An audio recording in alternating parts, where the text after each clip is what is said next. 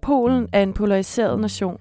Et land, der geografisk ligger tæt på os, men som på andre punkter kan virke meget langt væk, er det især tre værdipolitiske spørgsmål, der splitter befolkningen. Nemlig LGBT+-personers rettigheder, spørgsmålet om retten til abort og synet på de mange flygtninge, der er fuldt i kølvandet på Ruslands invasion af Ukraine. Også på Grundtvigs Højskole foråret 2023 tog til Warszawa for at dække de forskellige fløjes syn på de tre brandpunkter. Det blev til denne podcast. Velkommen til Polen Polariseret.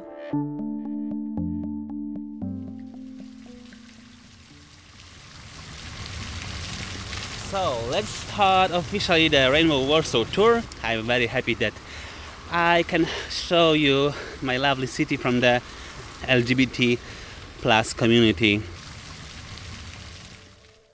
Men er byen virkelig så vidunderlig, som Asik beskriver den her?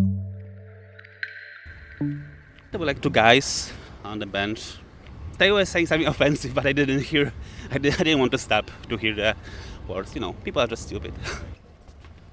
Vi er derfor taget til Warszawa på guidetur med Masik, som netop har forklaret os om en episode, hvor vi alle var med. En episode, hvor Masik bliver anråbt af to mænd på en bænk. Det her sker flere gange i løbet af vores tur. På turen vil vi undersøge LGBTQ+-miljøets vilkår.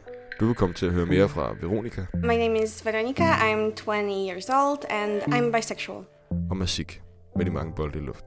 I'm working in Bla Bla Car. I also work in the theater. I also sing in a choir. I do walking tours. I organized Warsaw Pride. I can do much more things. I mean, the activism. I've also been in first gay TV and I do the like queer quiz, like a pub quiz. So yeah, this is shortly me. Now we came to the city hall of Warsaw. So I tell a bit about Pride in Warsaw. Actually, we call it Equality Parade because Pride is something to be proud of. Actually, the first Pride took place in 2001 on the 1st of May, and it was small demonstration in the Castle Square in the Old Town. Then it was maybe a few hundred people. Now it's like plenty of thousand, like up to 70,000, 80,000 maybe even. Den skarpe lytter har måske lagt mærke til, at paraden kaldes Equality Parade, og ikke Pride, som er i Danmark. Paraden i Polen er ikke, og har langt fra altid været lige så etableret som den herhjemme. And I would say that in Poland it is very difficult to say that we are proud in the streets when actually we are discriminated all the times. Det kan godt være flere og flere støtter op om Equality Parade, men staten er altså ikke med. Især ikke, hvis du spørger den unge, studerende aktivist Veronica. A few months ago, there's been this legislation that they tried to push to ban the Pride parades. They said that it was because of safety reasons, because often when there are Pride parades, there were incidents when people threw bricks at the people who were in the parade. So they say that it's because they don't want that to happen and that's for safety, but they just don't want the parade to exist. Her hører vi altså om LGBTQ+-miljøets kamp mod systemet.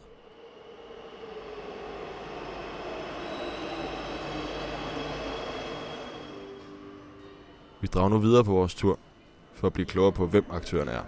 Og her spiller blandt andre den nuværende præsident, Andrzej Duda, en vigtig rolle. Andrzej Duda, the current president, said that LGBT are not people, that this is ideology, and it was very often compared that LGBT is something like that it will destroy the country, and there is a message like, gays want to rape your children. Gennem tiden har LGBTQ+ dog ikke været statens eneste syndebuk. With every election, they choose different enemy. The government just chose a minority. Like a few years ago, it was Ukrainians, immigrants, women, and right now it's LGBT+ people. LGBT became one of their biggest enemies. That's why there are so many people who are so against, because they've been told that LGBT wants to destroy their families. Polens konservative syn på netop disse grupper gør, at fremskridtene enten overses eller fravælges til fordel for populariteten hos Polens mange konservative vælgere. You can't adopt a child with a person of the other gender, and if you were to raise a child with a person of the same gender, it would be like legally the other person would be considered a stranger to the child. For example, transgender need to sue their parent to do the transition. The government just don't understand that this is their fault and they could stop it, but they really don't care. They say, and this is so, I can't even imagine, because they say that this is fault of the LGBT community, because if we wouldn't push for the equal rights, nothing would happen, because these people would be just fine living, you know, in the closet. Den stærke knytning mellem stat og kirke og undertrykkelsen, der følger, giver anledning til kreative løsninger, som vi nu hører mere om på vores tur.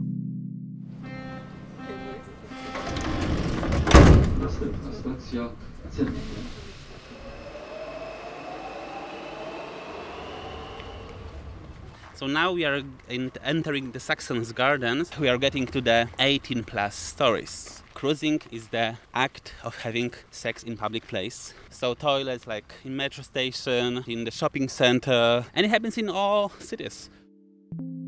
Udover spændingen i forbindelse med cruising, er det også af praktiske årsager. Skammen og tabuet forbundet med at være queer er med til at drive kulturen i Polen. I think that the enemy for the LGBT community is the government and the church. Probably the church is the worst, because the government wouldn't block changes, like the equal rights or whatever. But they always say that we can't agree for that bit because it's against religion, it's against God. The church plays a big role, and according to church, they are very against it and they think that it's a sin. I would say that the government and the church, they really have blood on their hands of the young people, LGBT people, who like committed suicide because of not having acceptance from their community around. And there are many stories about it, that some teenage boy, like, he killed himself because he was called gay at school. A few years ago, there was transgender that jumped from the bridge here in Warsaw. The Catholic Church in Poland is still, I think, more powerful than the government itself, because in fact the government will do what the church wants.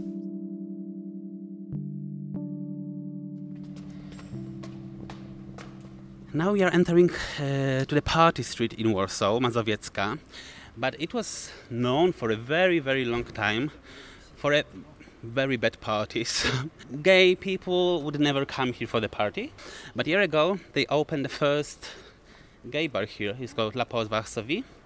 We will stop by for a delicious shot. Som græsstrå, der kæmper sig vej gennem asfalten, vokser LGBTQ+-kulturen stødt i Warszawa, trods nedgørelse i medierne og manglende forståelse blandt store dele af den øvrige befolkning. What is great about... Actually, when I was working in a fitness center, and as you can imagine, like, fitness center is something very masculine, lots of straight guys coming to work out. I remember that some of my colleagues, like trainers, they told me that I am the first gay guy they met in their life, and that they are so surprised that I'm just a nice guy, and they expected that gays are, like, you know, the worst.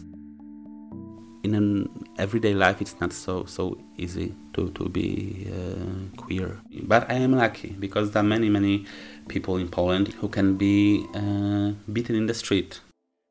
I know guys who came from countryside and they still didn't come out to their parents. They still live in a closet because they are worried. And I have friends who left Poland for that reason.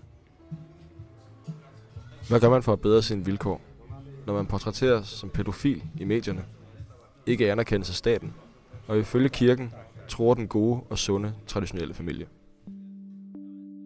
If more people come out, okay, it will be difficult at the beginning, probably, very often. But as I said, like, time heals the wound. I think it would happen in most of cases. But of course, like, I know cases that LGBT people had to leave their parents, and it is difficult for sure. But still, I think it's better, like, to be yourself than to hide it. I feel like it's important that young people take action where they can, and all people basically, and go out and vote and speak up for themselves, because, like, no one else is gonna do it for us. This is the root of the problem, I think. When it comes from the childhood, the lack of acceptance from your family, that you can be whoever you want, just to be a nice person and good person to the others. So, yeah. And we What are we getting? And now this is passion fruit shot. Ooh, your favorite? My favorite, yeah. Especially for you. And so, cheers. Like this clink. Cheers.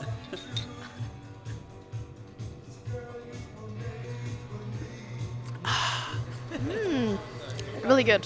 Very good. Really good, yeah. Mm.